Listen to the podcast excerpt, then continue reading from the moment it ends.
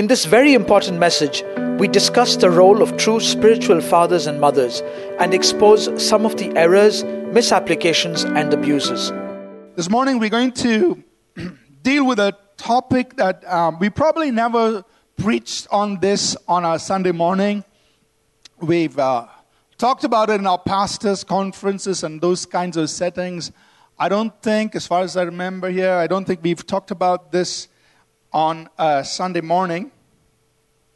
And so this may be the first time we are dealing with this subject in the Sunday morning service.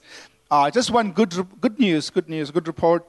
Our testimony came in last Sunday. We preached on healing, all of that. There was somebody who was watching us online, and these are the only details that came in the email. So I can only share what is in the email. I don't know all the other questions, so don't ask me how long or other details. Details that are not in the email, I can't answer. But here's what the email said: this lady had been having a lot of pain in her chest for some time. She'd been to the doctor. They'd given her medication. Nothing happened. I mean, she didn't get better. She had this ongoing pain. She knew that we were preaching on that Sunday morning on healing, so she decided to tune in. She was watching us. She received prayer, and everything cleared up. Amen. She waited till Monday, and I think on Monday evening she sent the testimony of her healing. All right. So that's all we have. That's the only news. Don't ask me what was the actual condition. I don't know. This is what she said. But we just want to thank God for that testimony that came in through somebody watching us live. All right. So this morning we're going to talk about spiritual fathers and mothers. Spiritual fathers and mothers. One of the reasons as a team of pastors, we sat down together some time back, and we said we needed to deal with certain topics. And so these 3 Sundays, today, next Sunday, and the Sunday after, where we're dealing with some difficult subjects simply because of what we're seeing happen in the Christian world. In the Christian world, what is going on? And we're looking at some of the misapplication of spiritual truth and it causing a lot of problems to God's people. And so we felt that it's good for us to bring a right understanding on these things before you are confronted with, out when you go out there in the world and you watch it on TV or on YouTube or some place you attend and you hear these things. It's good for you to be armed with the truth so that you will be able to discern error when it comes at you. And with that intent, we are presenting these 3 messages this Sunday, the next 2 Sundays, addressing certain topics that we feel the church is being confronted with globally. I'm not saying a particular church in Bangalore, but I'm talking about the global body of Christ is being affected by these things. And so we are addressing this. And so this morning we're talking about spiritual fathers and mothers. Let's begin by first looking at 1 John chapter 2, verses 12 to 14. We'll start with these verses. We'll probably go through several different scriptures today. They are all in the sermon notes. So if you have your phone, you can go to our church website, open up the notes and follow. Or you can use the church app, and the notes are there as well. You can follow along. 1 John chapter 2, verses 12 to 14. Now, this first epistle of John the Apostle, most likely, and this is not confirmed, we don't know for sure where he wrote it from and to whom he wrote it, or whom he wrote it to. But this is what is likely. He most likely wrote 1 John while he was in exile at the Isle of Patmos. So Patmos was an island not too far away from the what we would say modern day, the west coast of modern day Turkey, not too far from the seaport of Ephesus. And there were the 7 other churches in Asia Minor, not too far from each other. So it's most likely that John wrote this epistle while he was in exile on the island of Patmos. And he was writing to a letter that would be circulated among many churches. So he was not writing to a particular church.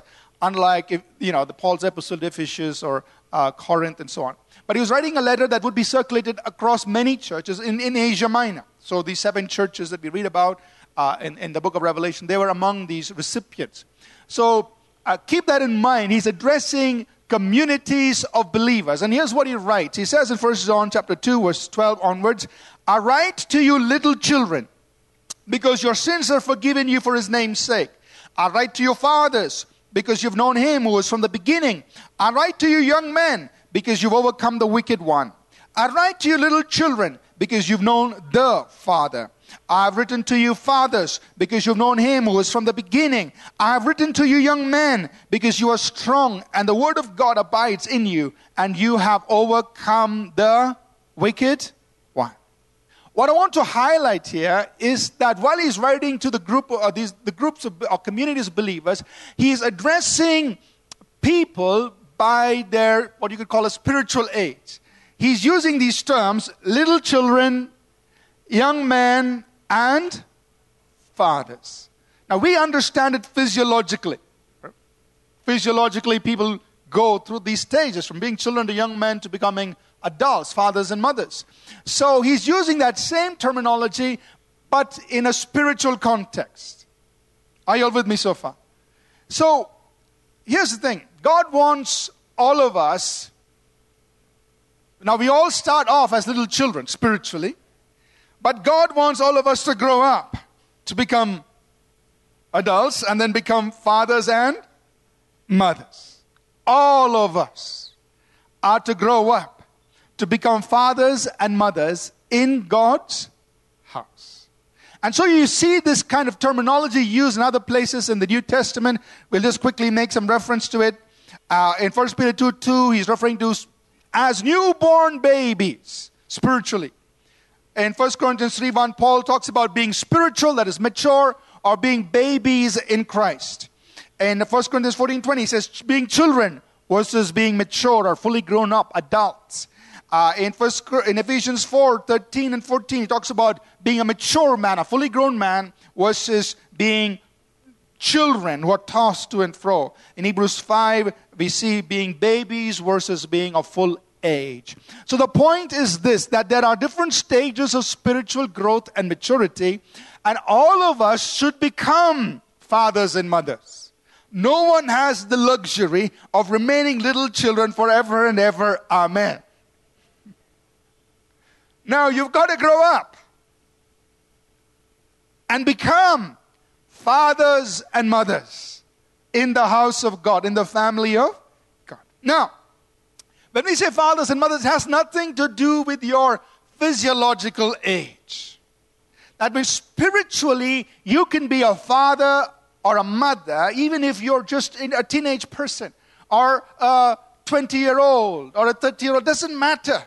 Spiritually, you can become a father, a mother, spiritually, regardless of what your biological, physiological age is. Are you with me?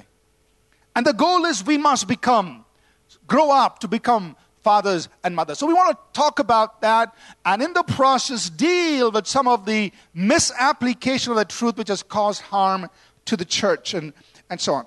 So let's try to get a definite understanding of what does it mean to be a father or a mother. Paul, first of all, begins, he addresses this, and we understand one of the primary distinguishers of somebody who's a father or mother is that they have the capacity to reproduce. They reproduce.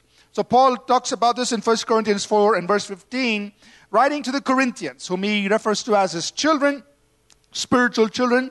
He says, for though you might have 10,000 instructors or teachers in Christ, yet you do not have many fathers, for in Christ Jesus I have begotten you through the gospel. So he said, look, I've given birth to you. So bringing somebody to the faith is like you are birthing them. Of course, it is God who gives them new life, but you are in the process. You're helping in the process. You're helping them come into the kingdom of God. You're being a spiritual father or mother. That is, you're bringing people into this new life that we all share in Christ Jesus, as Paul did with these Corinthians. But in addition to that, it's not just the ability to reproduce, but being a father or being a mother is more than just giving birth to children. You've got to take care of the children. So a proper definition of a spiritual father or mother would go like this. One who nurtures another from infancy to adulthood. It's a process of nurturing that the emphasis is on. And it's taking somebody from a place of immaturity to maturity. Or from one level in God to another level in God. That's being a spiritual father or mother. And all of us can do some of that. Amen? Yes or no? It's okay to say amen in church. So all of us can do that. So how do we be true spiritual fathers and mothers? And we can learn a lot from looking at the life of the Apostle Paul as he worked with Timothy and Titus, whom he called them as his spiritual sons, how he dealt with the Corinthians and other churches that he planted. We can learn a lot by observing how he relates to them. And we just want to highlight a few aspects of being a true spiritual father or mother. So first of all, you nurture by word, spirit, and life. How do you nurture people spiritually? By word, spirit, and life. Three things that go into nurturing people. The Word of God, the work of the Holy Spirit, and your own life. And we'll just make one reference. In 2 Timothy chapter 3, verses 10 and 11, Paul is writing to his spiritual son Timothy, and he says this. He says, Timothy, you have carefully followed. That means you observe very carefully. You have watched this. You know, so Paul wasn't living in some crystal cathedral and he just float in on Sunday morning and do his thing for 3 hours and disappear the rest. No. It wasn't like that.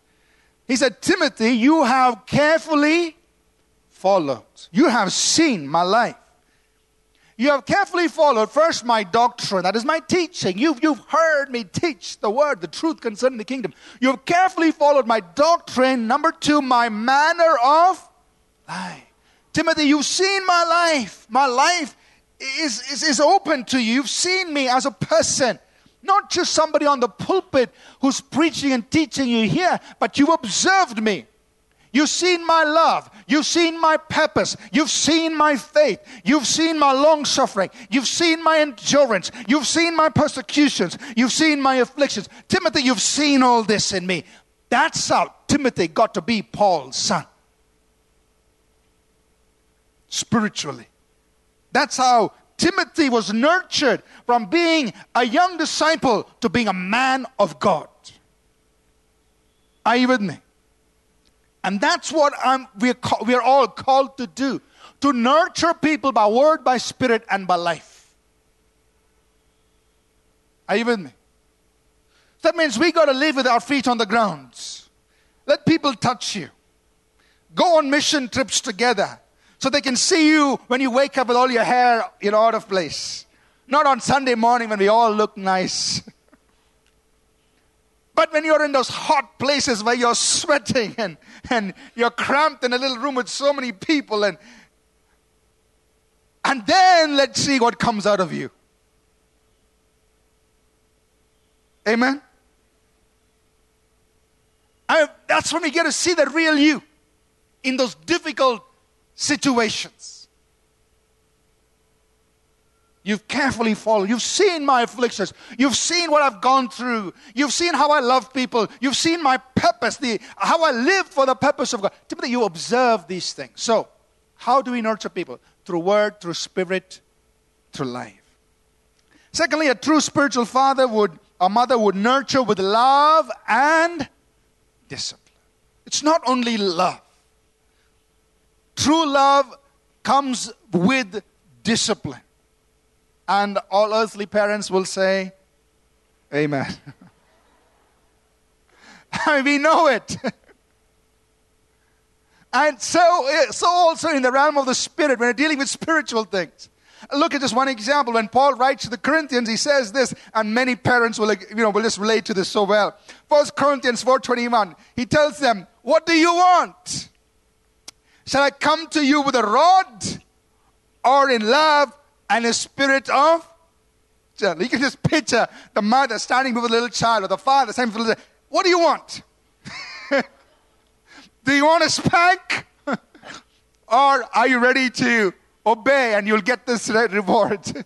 So Paul is putting it out there. He's telling the Corinthians, what do you want? Do you want me to come with a rod? Because a shepherd does have a rod. Or Do you want me to come with love and gentleness? How do you want me to relate to you? There are times when you have to use the rod, that is discipline. There are times you deal with love and gentleness with people. So that's important when you're dealing, when you're nurturing people. Yes, you love them, you're compassionate, you're kind, but then there are times you've got to address issues. Number three, that brings us to number three, where as a spiritual father, mother, you deal with difficult issues. You talk about real life issues. You deal with character weaknesses. You deal with recurring problems like losing jobs, getting into debt. Why are they going through it? You deal with unresolved emotional issues, because those emotional issues can cripple people in life. So you deal with those things. You talk about it. Now here's the problem. Most of us like to hide behind our gift. Because we like to hide behind what we're good at. So, you know, when you come to meet pastor, pastor, my ministry is going so well. You know, whenever I preach, pastor, the fire of God comes down. They won't tell you when they got home, different fire fell. They will talk about the ministry.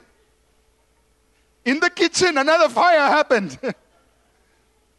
They won't tell you. So you got to say, okay, that's nice. In the meeting, God's fire fell. How about things at home, in the kitchen? With your spouse, with your children, how are things? Oh, pastor. That's when the other side of the story comes. But that's what you got to deal with, because if you don't deal with that, everything in the public will go waste one day. And that's a true spiritual father, mother. They deal with those issues. They say, let's talk about it. Let's try to fix those things. Let's deal with those issues. So you come into that relationship to deal and nurture people with those things. Number four, you develop them into their calling. Yes, of course, you want them to be all that God wants them to be. You encourage them to grow, to exercise their gifts, find their place, become what God wants them to become. Number five, you release them at the right time. Just because God put them in your life doesn't mean you own their life. No. God put them in your life, or God put you in their life for a season, to bless them, to take them from one place to another place. And you've got to have the wisdom to recognize when it's time to let go. You see, if you have a little eaglet and you're feeding it, taking care of it, the eaglet becomes an eagle. But if you keep the eagle in a cage, it'll die in the cage. An eagle is meant for the skies. And you will have the wisdom to let the eagle go, so it can be what God designed it to be. So that's a true spiritual father or mother. They recognize that God has brought me in their life for this season. I'm going to do my bit. And after that, they are free to be what God wants them to be. And number six, as a true spiritual father or mother, you will celebrate their success and rejoice when they outdo you. Every true father or mother wants their children to be better than them. I mean, true. If I have passed 10th standard, I'll say to my children, at least do 12th. Just be a little better than me. Hey, I managed 10th. If you do 12th, that's great. And I'll push them until they at least do 12th. That's a true father, mother. I mean, do you agree? That's the heart of a true father, mother. So also in the spiritual, that every true spiritual father, mother wants their son or daughter to do better than them. And when they do better than them, it's a joy for them that somebody that God used them to bless are now doing much better than them. That's the truth. Now here are some things they will not do. First of all, they will not violate divine order. You see, God has authority structures for different units in life. There is the authority structure for the family. The husband is the head of the house, not the pastor.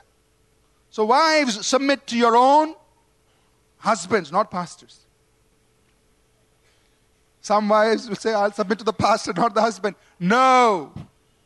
Wives, submit to your own husband. That's divine order. Well, that's God's order.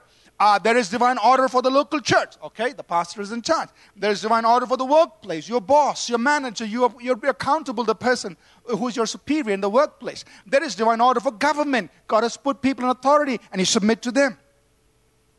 Now, when you are nurturing people a true spiritual father, but will not violate that.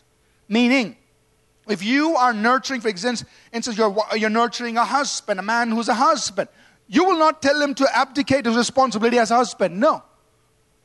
What you do will make sure he becomes a better husband. The same is true if you're nurturing, if one of you ladies, you're nurturing somebody who's a wife, you will not tell her to dishonor a husband. Whatever you do will make sure that she aligns herself to her husband. Are you with me? See, for me, in this role as a pastor, I do have people come from other churches to get some help, to get some guidance. And it happens all the time. Now, when they come to me, for instance, a couple of weeks ago, a young man came. He's just maybe about 21. He's from an AG church in our city. He doesn't come to APC. But he came. He said, Pastor, I'm just starting. I'm launching a ministry to young people. So a young fellow. Starting just on November 1st, he's going to be launching that ministry. So, Pastor, I need you to guide me. Now, he doesn't come to APC. So after he explained what his ministry is about, I said, first, to start with two things. First, I will never violate you. This vision has been given to you. You are the boss. I may be more than 2 times older than him, but I submit to you because you are the vision holder. So whatever I say is all under, you have to check it out with God. Number 2, I will not violate your pastor. Whatever I say, you take it back to your church pastor, work under him. After I said those 2 things, we began our engagement. So even now, I continue to engage with him, but these 2 things are clear. And I say anything to him, I say, take it back to your local church pastor. Are you understanding? Because that is God's authority structure. I will not violate that. I may input, I may shape, I may, he may be so open that I could just shape the entire thing, the youth ministry that he's doing. But 2 things I will not violate. Because you honor God's divine order. Doesn't matter who you are, you're submitted to it. The second thing a true spiritual father and mother will not do is they will not violate, they will not control or manipulate. Are you still with me? Or did he get off on 2 stations back? You're still on the same train? All right, still going. A true spiritual father or mother will not control or manipulate. That means they do not use their position or spiritual authority to get their own agendas done through the person they are nurturing. Think about it. Here's this one example, one reference here. 2 Timothy chapter 12, verse 17 and 19. Paul is writing to the Corinthians. He says, did I take advantage of you by any of those whom I sent to you? I urged Titus and sent our brother with him. Did Titus take advantage of you? Did we not walk in the same spirit? Did we not walk in the same steps? Again, verse 19, he says, again, do you think that we excuse ourselves to you? We speak before God in Christ, but we do all things, beloved, for your edification. He says, look, did I take advantage of you? Did any of my team members take advantage of you? No. We have spiritual authority, but we will not use our spiritual authority for any of our own agendas. Are you listening? That's a true spiritual father and mother. And you're only seeking their edification. So you say, what do you mean? Sometimes spiritual fathers and mothers are guilty of living their dream through their sons and daughters. Just like in the natural. You don't do that. You got to nurture them up into their call. Into what God wants for their lives. Now, I'm going to say something that maybe it will strong, but yet it's true. Spiritual control and manipulation is witchcraft.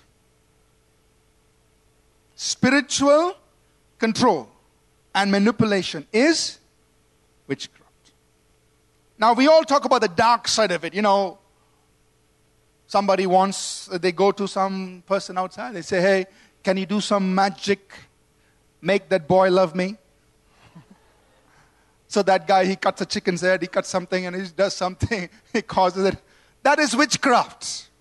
What is it? It is spiritual control and manipulation.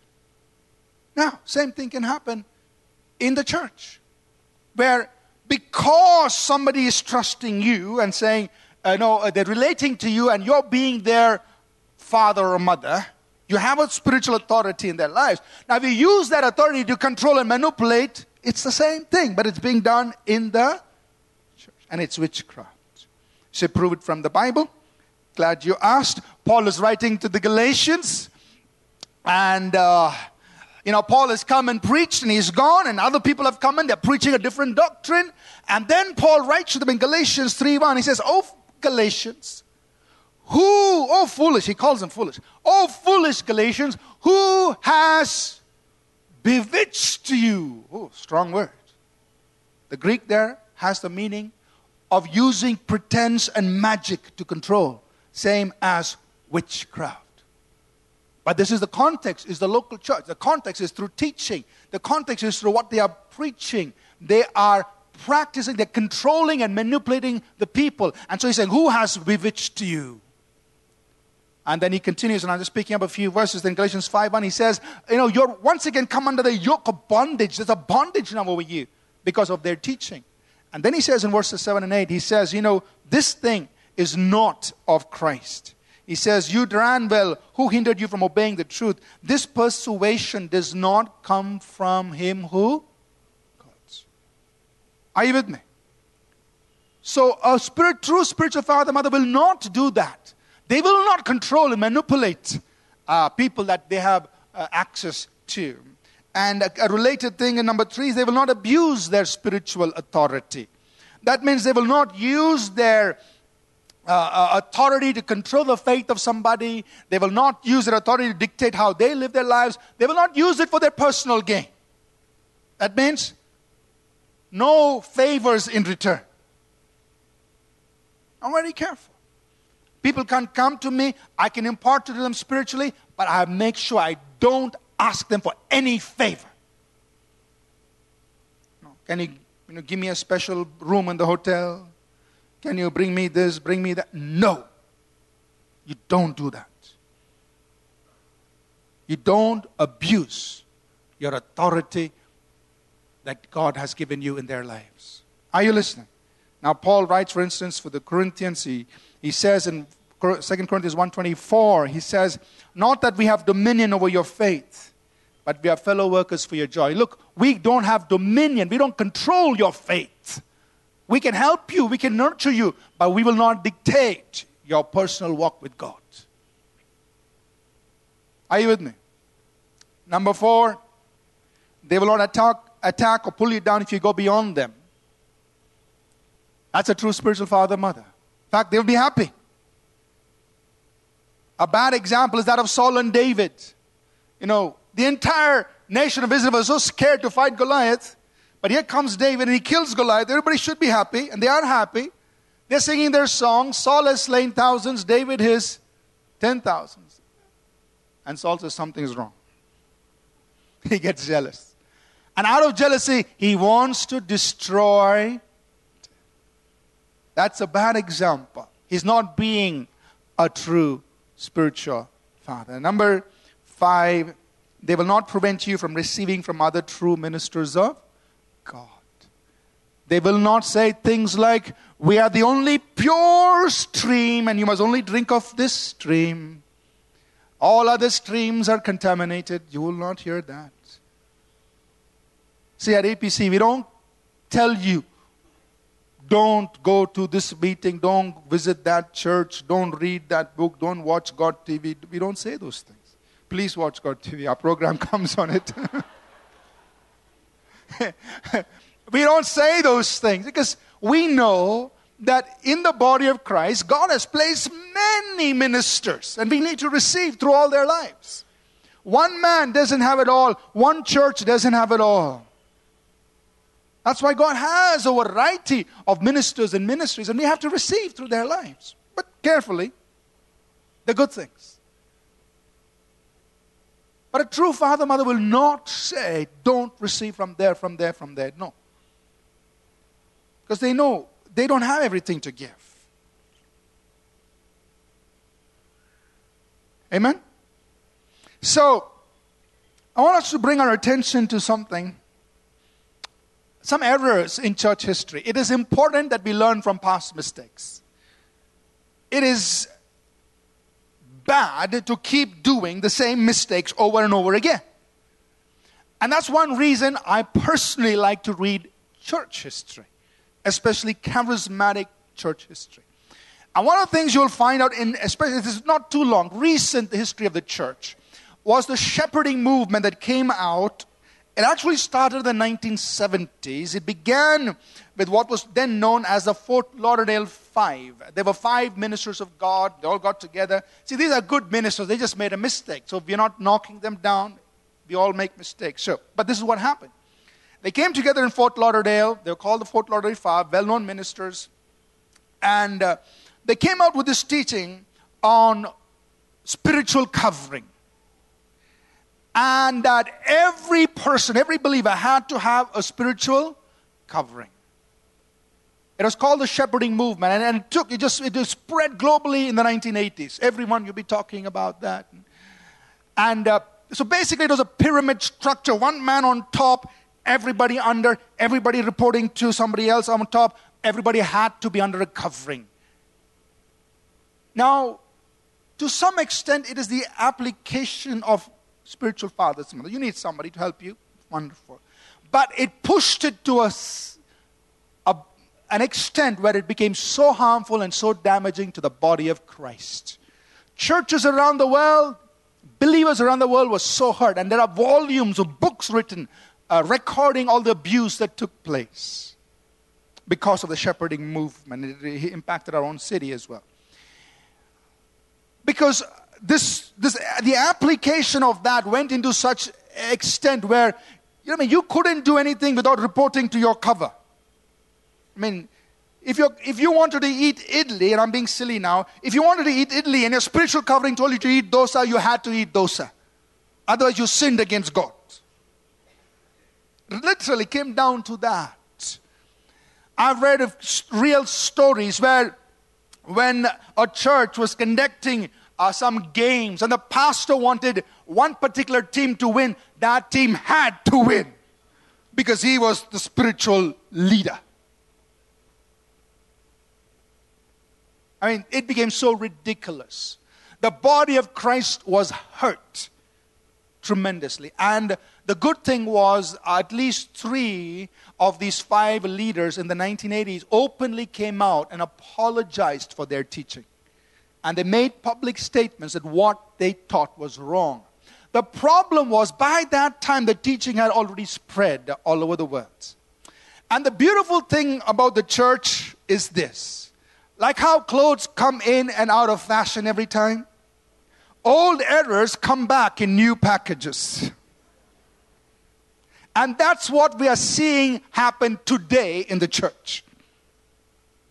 It's these same errors that really destroyed the church around the 1980s, being preached today under the name of apostolic, prophetic people.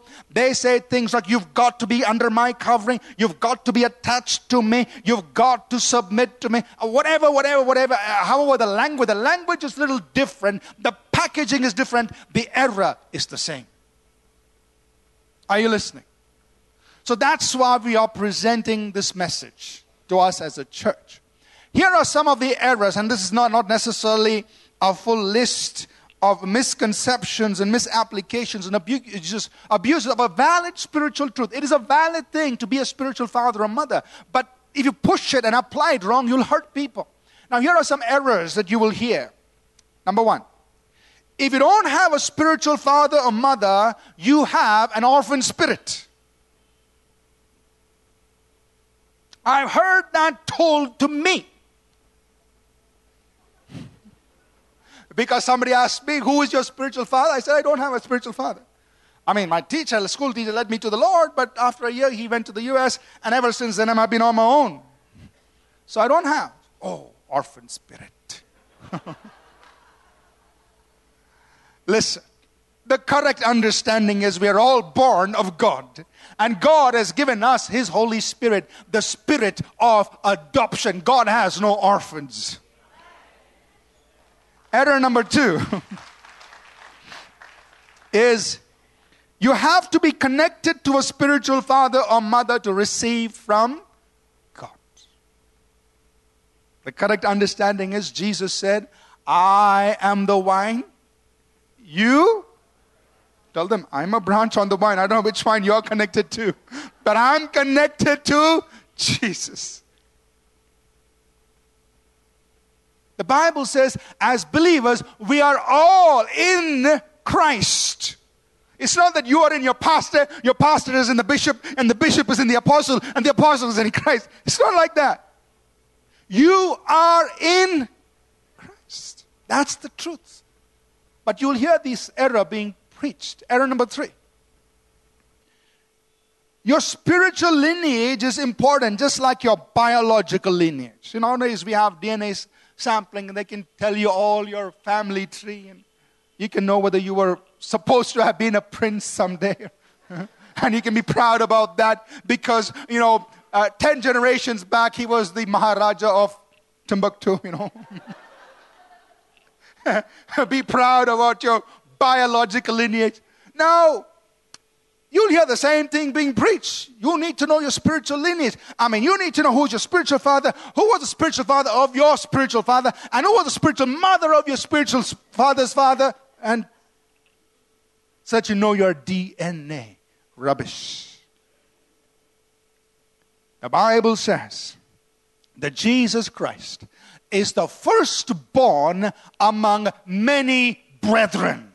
That's my lineage. I'm a brother to Jesus. You're a brother to Jesus. We belong to the family of God, connected to God Almighty. Stops there. I am not God's great-great-great-grandson. You and I are children of God, directly born of God.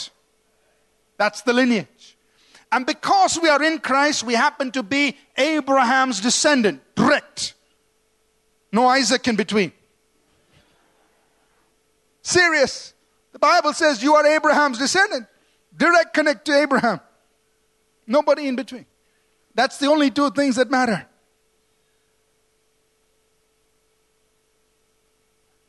Error number four. You cannot go beyond the level of your spiritual father or mother. The correct understanding is you can go as far in God as you want to. Bible says, God says, seek me and you will. Nobody is stopping you from doing that. Jesus said, if any man thirst, let him come to me and drink. Drink as much as you want. You can go as deep as you want in God. Nobody can stop that. Last one, number five. Sorry, which one was it? Number five, two more. You operate under the anointing of your spiritual father or mother. You see, we do receive through our spiritual fathers and mothers. They give into our lives. Grace is imparted. Anointing is imparted. On October 28th, we'll talk in detail about impartation, what it is and what is not. Yes, we do receive, but there is only one Holy Spirit. We are all anointed by the same Holy Spirit. Yes, there are different kinds of anointing. Some may be anointed to do this and some may be anointed to do that. But there is only one Holy Spirit who anoints all of us to do different things. So, you are not operating under the anointing of your spiritual father or your spiritual grandfather. You are operating under the anointing of God, Holy Spirit. Under His presence and power. John 3:27, a man can receive nothing unless it's given to him from God. Whatever you have, it comes from God. Others can lay hands on you. God can use them, but ultimately what you have is from God. 2 Corinthians 1:21, Paul said that the one who has anointed us is God, not Reverend so-and-so. Amen? Your anointing is from God. The last area we want to talk about is If you don't have a spiritual covering or spiritual authority figure over you, you're vulnerable to the devil. The Bible never says that. But the Bible says things like Jesus said, I'm giving you authority and nothing will by any means hurt you. He didn't put a qualifier. You have to stay under the covering of John Jim. No, nothing will by any means hurt you. 1 John 5:18, whoever is born of God keeps himself, and that wicked one cannot touch him. You're born of God, keep yourself, the devil can't touch you. You're not vulnerable, you're born of God. I understand. Now, of course, if you violate the authority that you're part of, authority structure you're part of, then you get into trouble. For example, if we violate the law of the land, you get into trouble. You know, on the traffic light, you get caught. Don't say, I didn't have spiritual covering. No, you ran the traffic lights. You violated a law, authority structure that was in place. That's all. So, just would like to close now. Two things I want to mention if we close. One is to break free from abusive spiritual fathers and mothers. If, and I don't know, you know, everything in everybody's lives, but if there is anyone here that you're under such kind of a spiritual control, we want to encourage you this morning to break free. Don't stay. You don't have to stay. Break free. Now, what I've observed is many times when you try to break free, you'll get threats and warnings. Fire and brimstone will fall on you. A tree will come on your car. All these weird warnings they will give you because they're upset that the truth has set you free. But don't be afraid. You are in Christ. Amen? You don't have to be afraid of those threats and warnings. Just walk out of that relationship. And lastly, our response to this whole truth on spiritual fathers and mothers, firstly, is I want to encourage all of us to rise up to become fathers and mothers. It simply means you nurture other people in the faith. That's all. And all of us can do it. You don't, you know, whatever your physical age is, don't let it hold you back. Maybe a young person, you can start. You can help somebody else. You can give what they don't have. Just give it to them. Just nurturing them. Just a little bit. Do. But I want to encourage all of us to grow to become fathers and mothers. It's a call for all of us. And actually, it's a joy that you'll be able to help somebody else in some way make some progress in their spiritual journey. Now, please, don't go around saying, I'm a spiritual father. No, please. This is just language we've used to communicate today. Just be a person who helps somebody else. That's all. And don't go around saying, I have 10 spiritual sons and 20 daughters. Please. Don't do those things. Nobody wants that. Don't talk about those things. Just be you. Just let people be blessed through your life. That's all. And you know, again, when somebody else says, so-and-so is my spiritual father, you know, sometimes I question the motive. You know, are they trying to take, you know, run under that person's brand or something? You know, so just be, you know, we don't have to necessarily use this language when we talk. Just be yourself. Be grateful for those who've given into your life. That's wonderful. But there's no need to go around saying so-and-so is my father and all of those things. Yeah. So be fathers and mothers. Number two is honor true spiritual fathers and mothers. If people are blessed your life, honor them. But don't worship them. They're just human. Honor them, but don't put a picture of them here. This is my mother put flowers. Every day you put flowers, burn candles. He's my spiritual father. Please.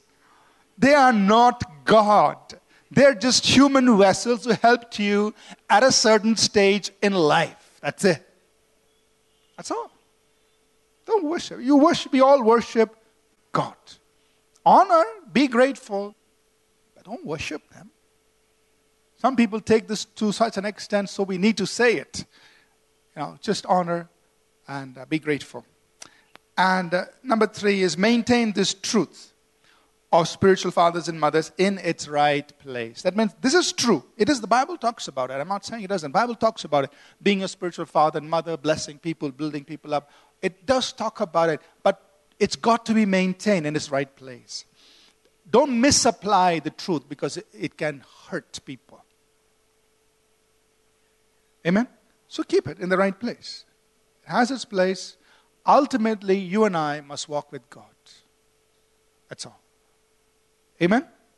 Let's rise to our feet, please. I'll call our worship team up this morning. We'll just take a few moments to pray. There's more on this subject, which probably we'll put in print.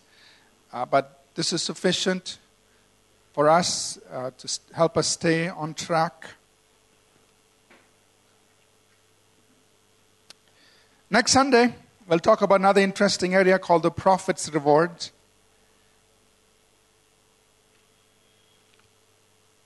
And we will address that issue next Sunday. But this morning, let's just pray together. Let's pray, and you pray and ask the Lord, Lord, help me be a true spiritual father or mother. Now, some of you, I know, you're already being used by God to nurture others, and that's great. Just keep at it. Just bless people's lives to whatever, in whatever way you can. Just keep doing it. But for some of us, maybe we can start. So this morning, just pray and say, God, you know, one day I'd just like to help other people in their faith journey. Could you help me to do that? Help me be a father or a mother to somebody.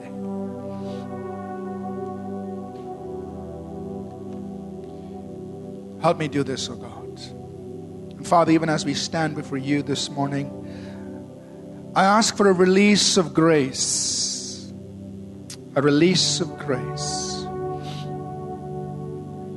over each one of us, Father,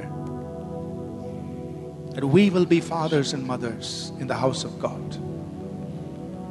That you will use us to nurture other people in their faith, in their journey with you.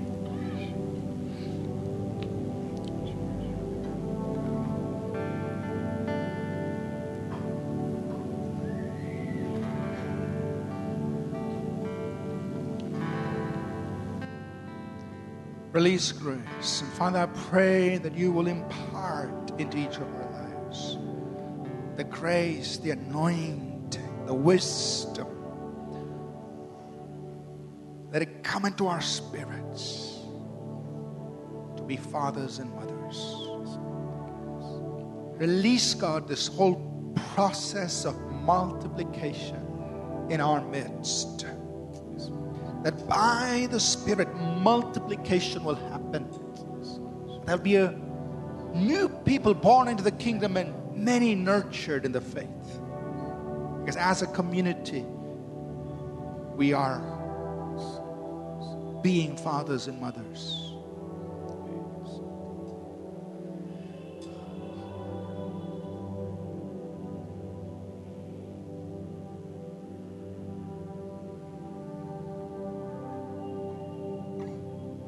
Thank you, God. Thank you.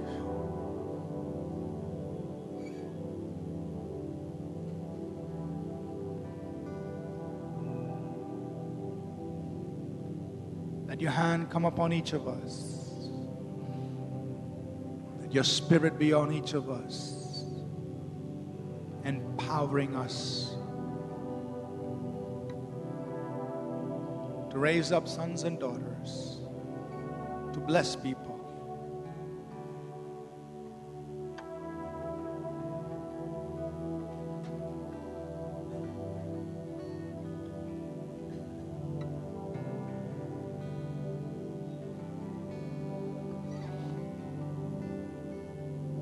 Let's take a few moments to worship.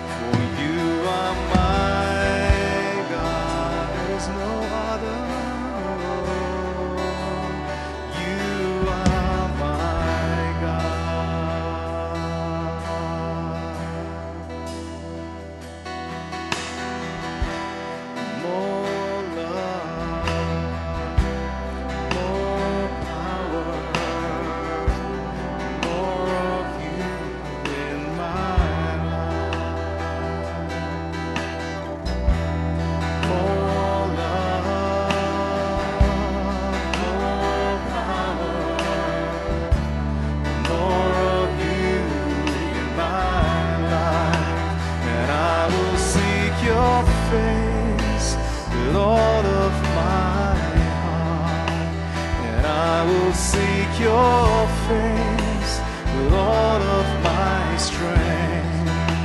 And I will seek your face, Lord of my life. For you are my God.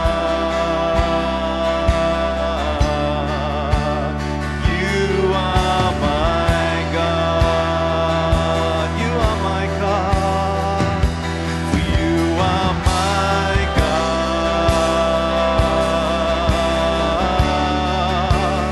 You are my God.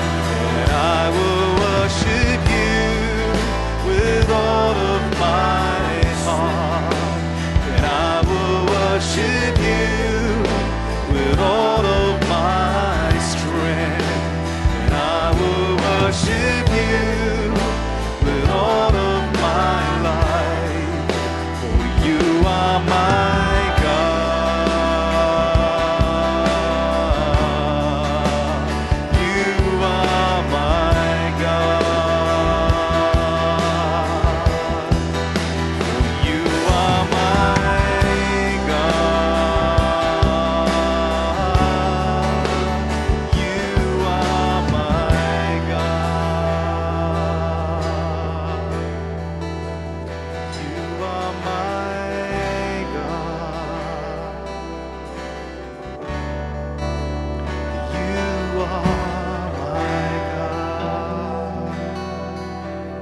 you, God.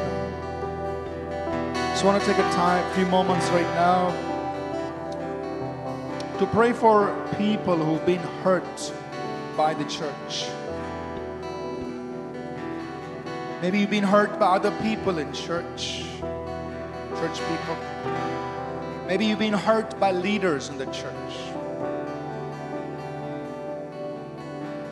And maybe you're still carrying the pain of that inside you. It's not gone, it's still there. I want to pray over you. Just keep in mind that people are people, nobody is perfect. Church people are people, leaders are people, they're not perfect. So take your eyes off people and look to God. I want to pray, and as I pray, I want you to do something. Ask the Lord to heal you. Ask the Lord to help you. Release forgiveness to those who may have hurt you. And ask the Lord to release you from the pain of that which you're still carrying. Father, even as I pray right now, we do this together in the name of Jesus. We pray for those who have been hurt in the church, inside the body. Mistakes that have been made. Oh God, forgive the mistakes. Let your mercy be both on the one who committed the offense, the one who was offended. We pray your mercy. Most of all, Father, right now we pray for your healing touch on the wound, the pain on the inside. Let it be taken out. Let every spirit of offense, of unforgiveness, leave right now in the name of Jesus. Let every spirit of bitterness and hatred leave in the name of Jesus. Let healing come to the wound. Let healing come. Right now, let there be a release. Thank you. Thank you.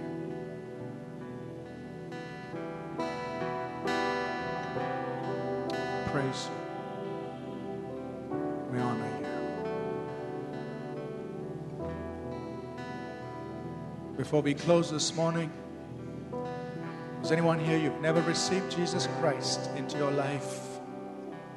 Some of you may be watching us life, some of you may be here, if there's anyone, you've never received Jesus Christ into your life as your Lord, as your Savior, the one who forgives your sins, who gives you a new life, who makes you a child of the living God. I want to take a moment to pray for you, pray with you before we close. The Bible says that everyone who receives Him, to them He gives them the power to become the children of God. You can become a child of God this very moment, and you give your life to Jesus Christ. I want to lead you in a simple prayer. If you feel impression in your heart to do this, please pray this with me if you've never done this before. Lord Jesus, I ask you to forgive my sins. Come into my life. I believe you died for my sins. You were buried and you rose up again. I place my life in your hands. Help me to follow you and you alone the rest of my life. And I pray this in Jesus' name. Amen. Amen. Anybody? You prayed this prayer with me for the very first time. We'd like to celebrate with you. So if you don't mind, could you put your hand up? We'd like to celebrate with you. Anybody? You prayed this prayer with me for the very first time. Just raise your hand up. 1, 2. Praise God. Anybody else? Anybody else? 1, 2, 3. One more here. One more hand here. Just put your hand up high. Our greeters will come and give you a green bag. There's one more person right here in the middle, this side. Just put your hand up and bless him. There's a green bag that we would like to give you. It has free resources that you can take back with you. There's also a card that says decision card. If you don't mind, please just write your name and your number and give that card back to the greeter. Somebody from the church office will call you and give you instructions how to use the contents that are in that bag. And they'll help you on your journey. They'll be a father to you or a mother to you. They'll help you on your journey and make you strong in God. Anyone else, if you prayed that prayer but you didn't raise your hand, on our exits, our greeters will be there with this green bag. Just tell them, hey, I didn't raise my hand. Can I have it? Just write your name and take the bag with you. And we will be in touch with you. Let's close, please. Father, we thank you for your truth that sets us free. And now, Lord, may the grace of our Lord Jesus Christ, the love of God, our Heavenly Father, and the sweet fellowship of your Holy Spirit continue with each of us always. In Jesus' name, amen. We trust that this message was a blessing to you. We would love to hear from you. You can email us at contact@apcwo.org. Also visit our website apcwo.org for additional resources. Thank you for listening and God bless you.